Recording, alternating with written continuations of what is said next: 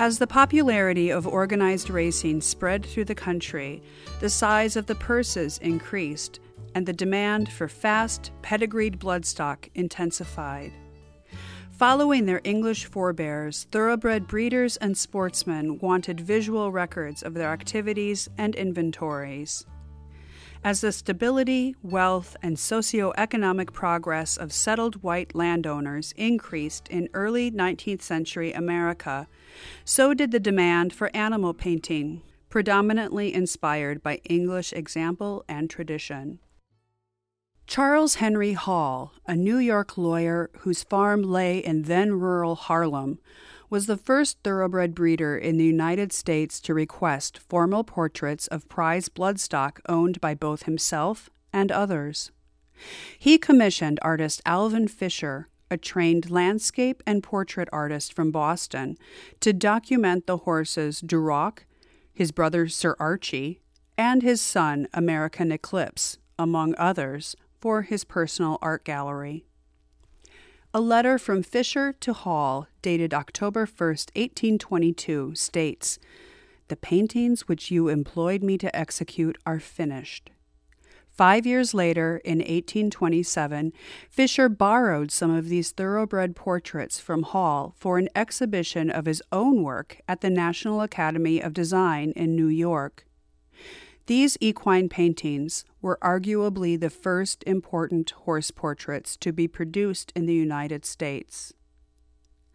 On a visit to Hall's residence in 1834, the young Swiss born artist Edward Troye made a charcoal drawing of Fisher's portrait of Sir Archie. Troye, who was educated and received his artistic training in London, had immigrated to the United States in the 1820s.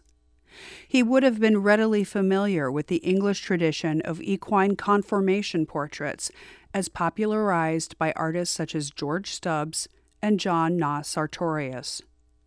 Troye was the first American artist to identify a niche market for this genre of painting and to capitalize upon the need for formal likenesses of champion thoroughbred racers.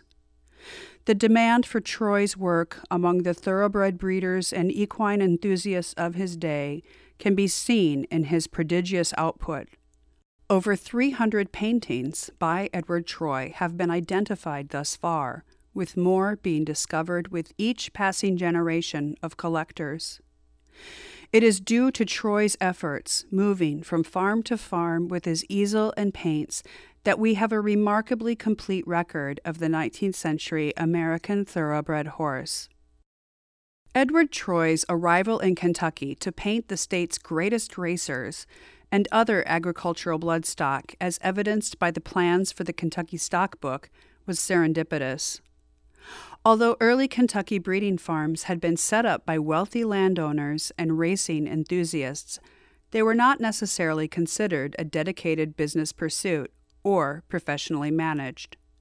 That shift happened in 1849 when Scottish immigrant Robert Aitchison Alexander, the son of Benjamin Franklin's private secretary, took over Woodburn, his family's farm in Midway, Kentucky, to set it up as the first great North American commercial horse breeding operation. Interested in science, like Warfield before him, Alexander also possessed Clay's practical but sharp business acumen, and this skill set proved successful. R.A., as he was known, was educated at Cambridge University in England, and once at Woodburn, he sought to master the latest in breeding and farming techniques, even returning to Europe several times for further study and importing additional livestock into the state. Alexander maintained fastidious breeding records and pedigree documents.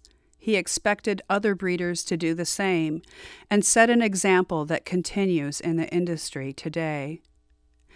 It was during a visit to England in 1856 that Alexander bought the great racehorse Lexington for $15,000, setting a purchase price record. Lexington, who had been forced into retirement due to blindness, quickly became the blind hero of Woodburn. Between 1861 and 1878, he was the leading sire in North America 16 times, still a record, and earned a stud fee of $500, the highest in the United States at that time. A grand and beautiful horse, Lexington was also a top model for Troye, who painted him at least a dozen times over 20 years, thereby documenting the aging process of a magnificent stallion. An exceptional sire, Lexington produced two of the fastest horses of the 19th century Kentucky and Asteroid, both born in 1861. Kentucky was foaled at Ashland Stud, which Henry Clay's son John was effectively running by that point. Asteroid, foaled at Woodburn, was Alexander's favorite horse, and in him Alexander saw his theories and agricultural practices approach as close as possible to perfection. Asteroid retired to stud in 1866, having won all 12 of his starts, earning him the moniker the Undefeated. Kentucky, with 20 consecutive wins, was equally strong, but a planned race between the two sons of Lexington never transpired. Nearby, in Georgetown, Kentucky, lived R.A. Alexander's close friend, Alexander Keene Richards, the wealthiest horse breeder in the state, who would become Troye's second great patron. An orphan and the heir to Bluegrass Park, Richards was sent abroad to Europe and North Africa by his grandfather in 1851 to learn about horse breeding. According to Alexander Mackay Smith, Troye's biographer, Richards and his traveling party were the first Europeans to cross the desert of Paran into the ruins of Petra. There, U.S. President Franklin Pierce intervened on Richard's behalf with the Ottoman Sultan, allowing for export of two stallions and a mare purchased from the Bedouins. The chestnut stallion Massoud, foaled in 1844 from the Anaza tribe, and the gray stallion Mokladi, foaled in 1844 from the Tarabine tribe in Arabia Petra. Richard sent his new Arabian horses to Bluegrass Park, accompanied by a Syrian groom named Yusuf Bedra, while the Kentucky breeder went on to visit Egypt, Morocco, Austria, Prussia, and Russia.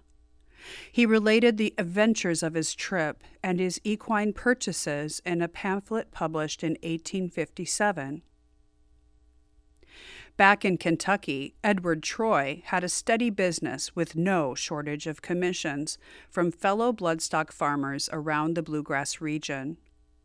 With such popular demand for his work, he was able to perfect his exacting and naturalistic style of painting.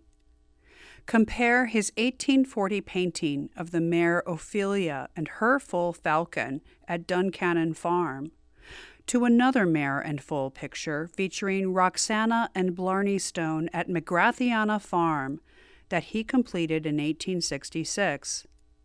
By this date, and hundreds of artworks later, Edward Troye had effectively cornered the market in America for conformation pictures, and those artists who received lessons from him, namely Henri de Lattre, and Thomas J. Scott successfully followed Troye's compositional formulas.